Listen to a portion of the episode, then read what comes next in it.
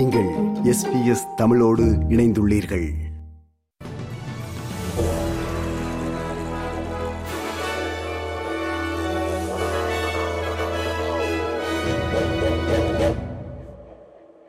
நேர்கள் அனைவருக்கும் வணக்கம். இன்று டிசம்பர் மாதம் இருபத்தி எட்டாம் தேதி வியாழக்கிழமை. செய்திகள் வாசிப்பவர் செல்வி.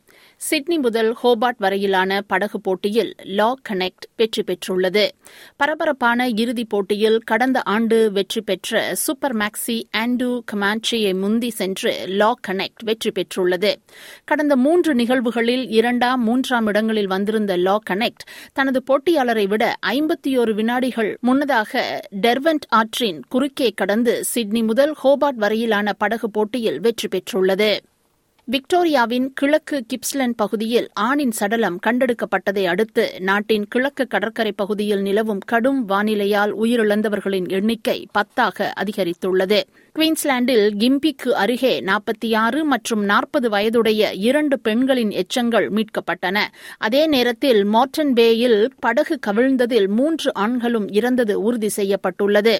பிரிஸ்பென் வெள்ளத்தில் காணாமல் போன ஒன்பது வயது சிறுமியின் உடலை அதிகாரிகள் கண்டுபிடித்துள்ள நிலையில் கிறிஸ்துமஸ் தினத்தன்று மரம் விழுந்ததில் ஐம்பத்தி ஒன்பது வயது பெண் ஒருவர் உயிரிழந்துள்ளார். ஆஸ்திரேலியாவின் மிகப்பெரிய துறைமுக இயக்குநர் அதன் தொழிலாளர்களுடனான ஊதிய பிரச்சினையால் கப்பல் போக்குவரத்து தடைப்படும் என்று எச்சரிக்கிறது.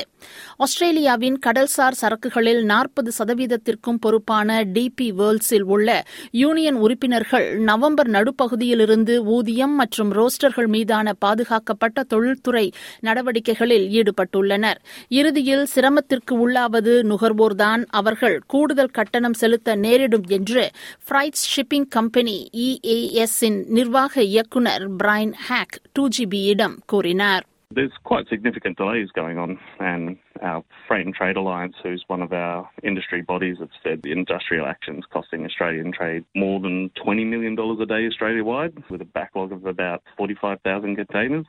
Australia அதிக வெப்பமான கோடைக்காலத்தை எதிர்கொண்டுள்ள நிலையில் மக்கள் தொடர்ந்து நீரில் மூழ்கி உயிரிழப்பது குறித்து கவலைகள் அதிகரித்துள்ளன.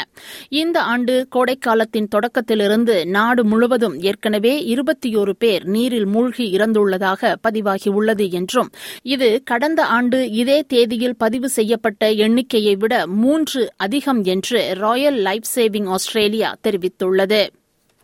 தெற்கு லெபனானில் வான்வழி தாக்குதலில் ஆஸ்திரேலிய ஆடவர் அவரது லெபனான் மனைவி மற்றும் அவரது சகோதரர் ஆகியோர் கொல்லப்பட்டதை அடுத்து அவர்களுக்கு ஒரே இரவில் இறுதி சடங்குகள் நடைபெற்றன. இஸ்ரேலிய விமான தாக்குதல் பின் ஜெபல்ஸ் நகரில் உள்ள அவர்களது வீட்டை தாக்கியதில் அனைவரும் கொல்லப்பட்டதாக லெபனானில் உள்ள பாதுகாப்பு மற்றும் பிற ஆதாரங்களை மேற்கோள் காட்டி ராய்டர்ஸ் செய்தி வெளியிட்டுள்ளது. இத்துடன் எஸ்பிஎஸ் தமிழ் ஒலிபரப்பு வழங்கிய செய்தி நிறைவு பெறுகிறது.